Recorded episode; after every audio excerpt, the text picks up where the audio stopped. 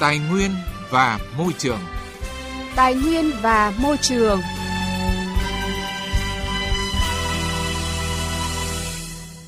Thưa quý vị và các bạn, quá trình phát triển đô thị ở Việt Nam không chỉ thúc đẩy nhanh tăng trưởng GDP mà còn góp phần tích cực chuyển dịch cơ cấu kinh tế, đổi mới mô hình tăng trưởng trong dài hạn.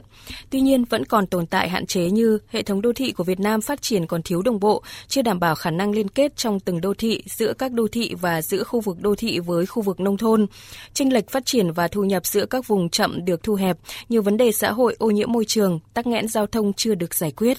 Tại tỉnh Bắc Giang, một trong những địa phương có tốc độ phát triển kinh tế nóng nhất cả nước trong những năm gần đây, việc mở rộng không gian đô thị, chất lượng xây dựng các khu đô thị, khu dân cư mới ngày càng được quan tâm. Thị trường bất động sản sôi động mang lại nguồn thu lớn cho ngân sách. Tuy nhiên, do công tác dự báo còn chưa theo kịp tình hình nên vẫn còn tình trạng quy hoạch chưa sát so với nhu cầu. Ghi nhận của phóng viên Đài Tiếng Nói Việt Nam. Thị trấn Bích Động, huyện Việt Yên như được lột xác dần trở thành trung tâm kinh tế, chính trị, văn hóa, động lực phát triển kinh tế tiểu vùng phía Tây Nam của tỉnh Bắc Giang và là đô thị cửa ngõ liên kết vùng thủ đô Hà Nội. Hàng loạt dự án được triển khai xây dựng làm cho không gian đô thị của thị trấn được mở rộng, vóc dáng hiện đại, mang đến giá trị cao như khu đô thị mới thị trấn Bích Động, khu dân cư thương mại chợ mới, khu đô thị Đình Chám, Sen Hồ. Tuy nhiên, theo phản ánh của người dân, các chủ đầu tư chỉ tập trung xây dựng, phân lô đất để bán, không quan tâm xây dựng công trình công cộng theo quy hoạch nên người dân bức xúc. Bây giờ hầu hết là các dự án ở đô thị hay là dự án dân cư các địa bàn ấy, người dân đều không được lấy ý kiến. Trong khi số lượng người dân trên địa bàn mà ngày càng tính lên cái số nhiều, tức là cái cấp số nhân, công nhân thuê nhà trọ này, rồi các cơ quan quản lý nhà nước này, các chủ đầu tư họ chỉ biết bán đất mà không quan tâm đến cái đời sống của người dân, rồi các công trình như là điện, đường, trường trạm, nhiều khu bây giờ nó cũng quá tải, nó khó. Trên thực tế, không chỉ riêng huyện Việt Yên, thời gian qua quy mô đô thị của các địa phương trên địa bàn tỉnh Bắc Giang phát triển nhanh nhưng chủ yếu là do mở rộng địa giới hành chính, chưa tạo được sức hút, chuyển dịch dân cư từ khu vực khác ra thành thị để tăng dân số cơ học. Hơn nữa, tình trạng nhiều đô thị được quy hoạch hoành tráng, đầu tư xây dựng khu đô thị, khu dân cư nhưng không có người ở, gây lãng phí tài nguyên đất đai. Điều này dẫn đến hệ quả phát triển đô thị dàn trải, các khu đô thị chủ yếu được đầu tư nhỏ lẻ manh mún, thiếu tính kết nối, hình thức đầu tư chủ yếu vẫn là phân lô bán nền, dẫn đến khó khăn trong công tác quản lý kiến trúc cảnh quan.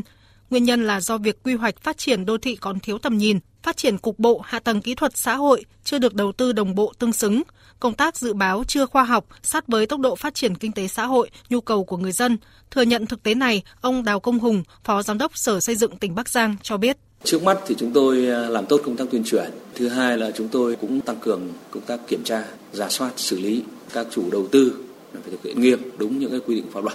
Chúng tôi cũng phải tính toán làm sao cho giữa cung và cầu nó phải đảm bảo, tránh trường hợp nhu cầu thì lại lớn hơn cung. Nên thời gian tới chúng tôi cũng đang báo cáo tỉnh các khu đô thị sẽ ra rất là nhiều, chứ không như vừa rồi nó ít sản phẩm quá thì cung cầu nó sẽ bị lệch pha. Theo thống kê, trên địa bàn tỉnh Bắc Giang hiện đang thừa hơn 600 hectare đã được quy hoạch thành các khu đô thị, khu dân cư. Điều này phản ánh sự mất cân bằng và tác động không nhỏ đến thị trường bất động sản. Chính vì vậy, trong thời gian qua đã xảy ra tình trạng sốt đất ảo tại nhiều địa phương trên địa bàn tỉnh. Trong thời gian tới, Bắc Giang rà soát quy hoạch, kịp thời điều chỉnh hoặc loại bỏ những quy hoạch đã quá thời hạn, không còn tính khả thi. Phát triển đô thị Bắc Giang theo hướng thông minh, đồng bộ, kết nối, đầy đủ hạ tầng và thân thiện với môi trường. Ông Lê Ánh Dương, Chủ tịch Ủy ban Nhân dân tỉnh Bắc Giang khẳng định. Chúng tôi ràng buộc trách nhiệm của người đứng đầu các địa phương cũng như là các chủ các dự án bất động sản. Nếu ở đâu xảy ra cái tình trạng lộn xộn, mua bán rồi nâng giá đất một cách bất hợp pháp để gây thiệt hại lợi ích của nhà nước nhân dân mà không có biện pháp kịp thời ngăn chặn thì sẽ xét xử lý trách nhiệm của người đứng đầu huyện, xã cũng như là chủ các dự án đấy. Thưa quý vị và các bạn, trên thực tế không riêng tỉnh Bắc Giang, hiện nhiều địa phương trên cả nước, chất lượng các quy hoạch còn thấp, thiếu đồng bộ, thiếu tầm nhìn dài hạn, chưa theo kịp sự phát triển kinh tế xã hội và tốc độ đô thị hóa đã dẫn đến phải điều chỉnh quy hoạch nhiều lần. Có những trường hợp điều chỉnh còn tùy tiện, theo lợi ích của nhà đầu tư, ảnh hưởng đến môi trường, cảnh quan, kiến trúc, hạ tầng kỹ thuật xã hội và các lợi ích hợp pháp của cộng đồng dân cư.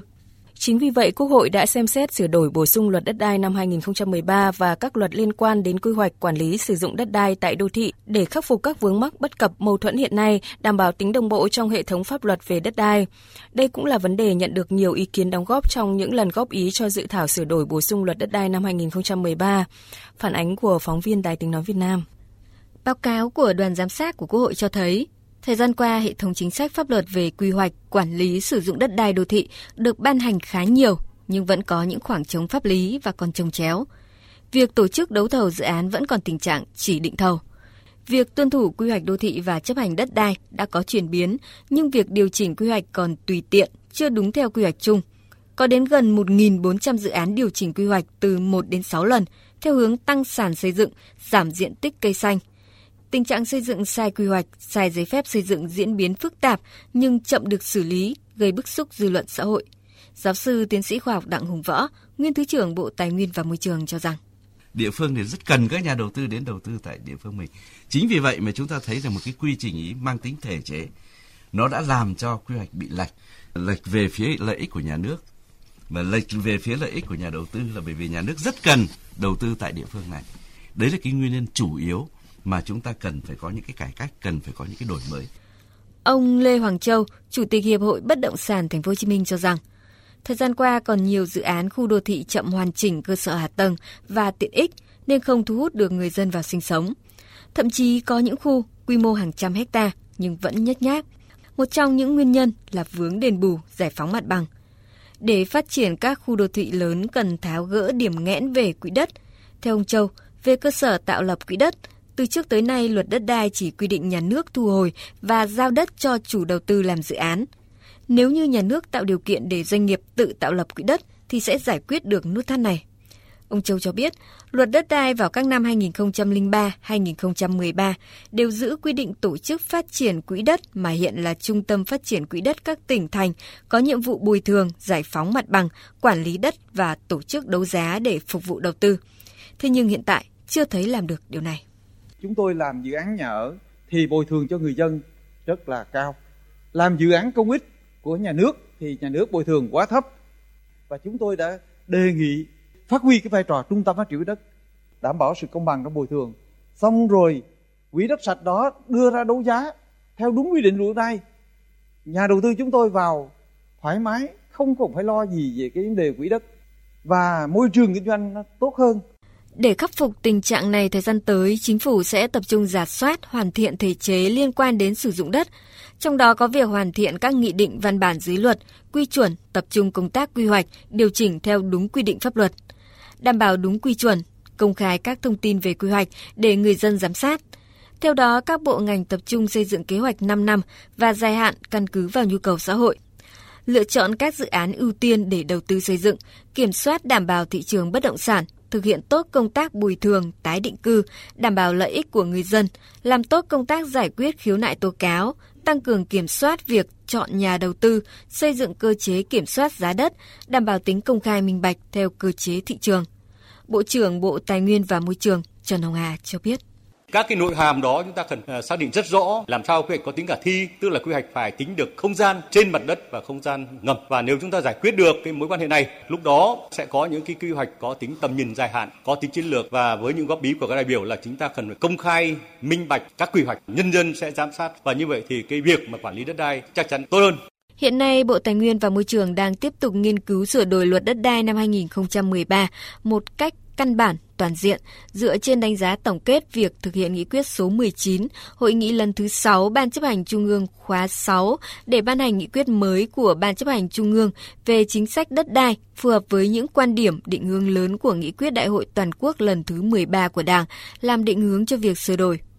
Đồng thời, trong quá trình sửa đổi sẽ tham vấn rộng rãi ý kiến của người dân, doanh nghiệp để đảm bảo tính ổn định, khả thi, toàn diện và đáp ứng yêu cầu quản lý sử dụng tiết kiệm, hiệu quả, nguồn tài nguyên, nguồn lực đất đai cho phát triển kinh tế xã hội của đất nước trong giai đoạn mới. Thứ trưởng Bộ Tài nguyên và Môi trường Nguyễn Thị Phương Hoa cho biết. Bộ Tài nguyên Môi trường chúng tôi rất là mong muốn nhận được nhiều ý kiến góp ý thiết thực và thực tiễn để Bộ Tài nguyên Môi trường chúng tôi có thể tổng hợp, nghiên cứu để làm sao trong cái lần sửa đổi bổ sung lần này của luật đất đai thì thực sự đạt được hiệu quả tốt, không những giải quyết được các vấn đề mà nó đang tồn tại hiện nay trong các quy định của văn bản quy phạm pháp luật, đồng thời là nó cũng phù hợp với thực tiễn để có thể điều chỉnh các cái vấn đề mới phát sinh trong các quy định pháp luật đất đai hiện chúng ta cũng chưa bao quát được hết. Thưa quý vị và các bạn, quy hoạch sử dụng đất cũng mang lại nhiều lợi ích lâu dài cho công tác quản lý đất đai từ trung ương đến địa phương trong việc phân bổ quỹ đất cho các ngành, lĩnh vực nhằm thực hiện các nhiệm vụ, mục tiêu, chiến lược, quy hoạch phát triển kinh tế xã hội, quốc phòng, an ninh, khắc phục các mâu thuẫn chồng chéo trong sử dụng đất giữa các ngành, lĩnh vực là cơ sở để các ngành lĩnh vực lập quy hoạch, kế hoạch phát triển ngành, lĩnh vực, định hướng cho các nhà đầu tư trong nước và ngoài nước đầu tư có hiệu quả vào đất đai. Đây cũng là công cụ để nhà nước thống nhất quản lý về đất đai, là căn cứ để thu hồi đất, giao đất, cho thuê đất, chuyển mục đích sử dụng đất, là căn cứ để thực hiện công tác giám sát, thanh tra, kiểm tra, phân tích, đánh giá tình hình quản lý, sử dụng đất nhằm nâng cao hiệu quả sử dụng đất, nguồn tài nguyên đặc biệt và hữu hạn. Bảo vệ môi trường. Hành động hôm nay, vững bền tương lai.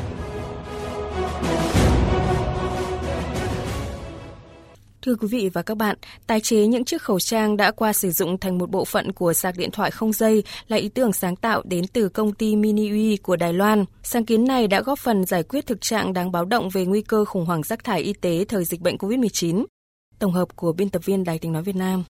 Công ty Miniui đã tìm ra cách tận dụng lại những chiếc khẩu trang đã qua sử dụng làm nguyên liệu để sản xuất ra phần vỏ của bộ sạc điện thoại không dây. Toàn bộ quy trình tái chế được vận hành thông qua chiếc máy Cheespresso, kết hợp giữa máy hủy tài liệu, máy nén và một cánh tay cơ khí để tự động sản xuất phần vỏ nhựa của bộ sạc. Ông Atta Hoang, giám đốc điều hành Miniui giải thích. Đại dịch COVID-19 đang tạo ra khối lượng rác thải khổng lồ và chúng tôi chỉ nghĩ rằng nếu có thể tái sử dụng, tái chế thay vì vứt bỏ hoặc ném chúng vào bãi rác thì tại sao không biến chúng thành một sản phẩm có giá trị trong đại dịch. Chúng tôi sau đó đã nảy ra ý tưởng tái chế những chiếc khẩu trang thành nguyên liệu sản xuất ra một số bộ phận của bộ sạc kỹ thuật số không dây thế hệ mới. Ngân hàng Đài Loan Fubong Financial đã hợp tác với Miniui để cung cấp bộ sạc điện thoại không dây cho tất cả các nhân viên của mình. Phó Chủ tịch điều hành Cindy Lin cho biết.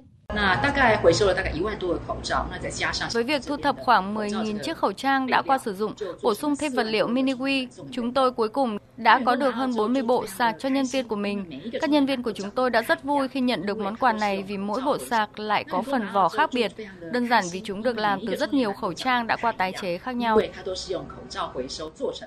Khẩu trang, găng tay dùng một lần và các loại thiết bị bảo hộ cá nhân đang tạo ra những núi rác thải y tế khổng lồ trên toàn thế giới. Đáng lo ngại hơn, loại rác thải này được cho là mang hàm lượng nhựa độc hại nhất định. Theo một báo cáo từng công bố của nhóm hoạt động vì môi trường, Ocean Asia cho thấy gần 1.600.000 khẩu trang trôi ra các đại dương chỉ trong năm 2020, trong khi những chiếc khẩu trang như thế này có thể phải mất tới 450 năm để phân hủy. Thưa quý vị và các bạn, những thông tin về tái chế khẩu trang thành vỏ sạc điện thoại để giải quyết các vấn đề rác thải y tế thời dịch bệnh COVID-19 cũng đã kết thúc chương trình Tài nguyên và Môi trường hôm nay. Chương trình do biên tập viên Quang Huy biên soạn và thực hiện. Hẹn gặp lại quý vị và các bạn trong các chương trình sau.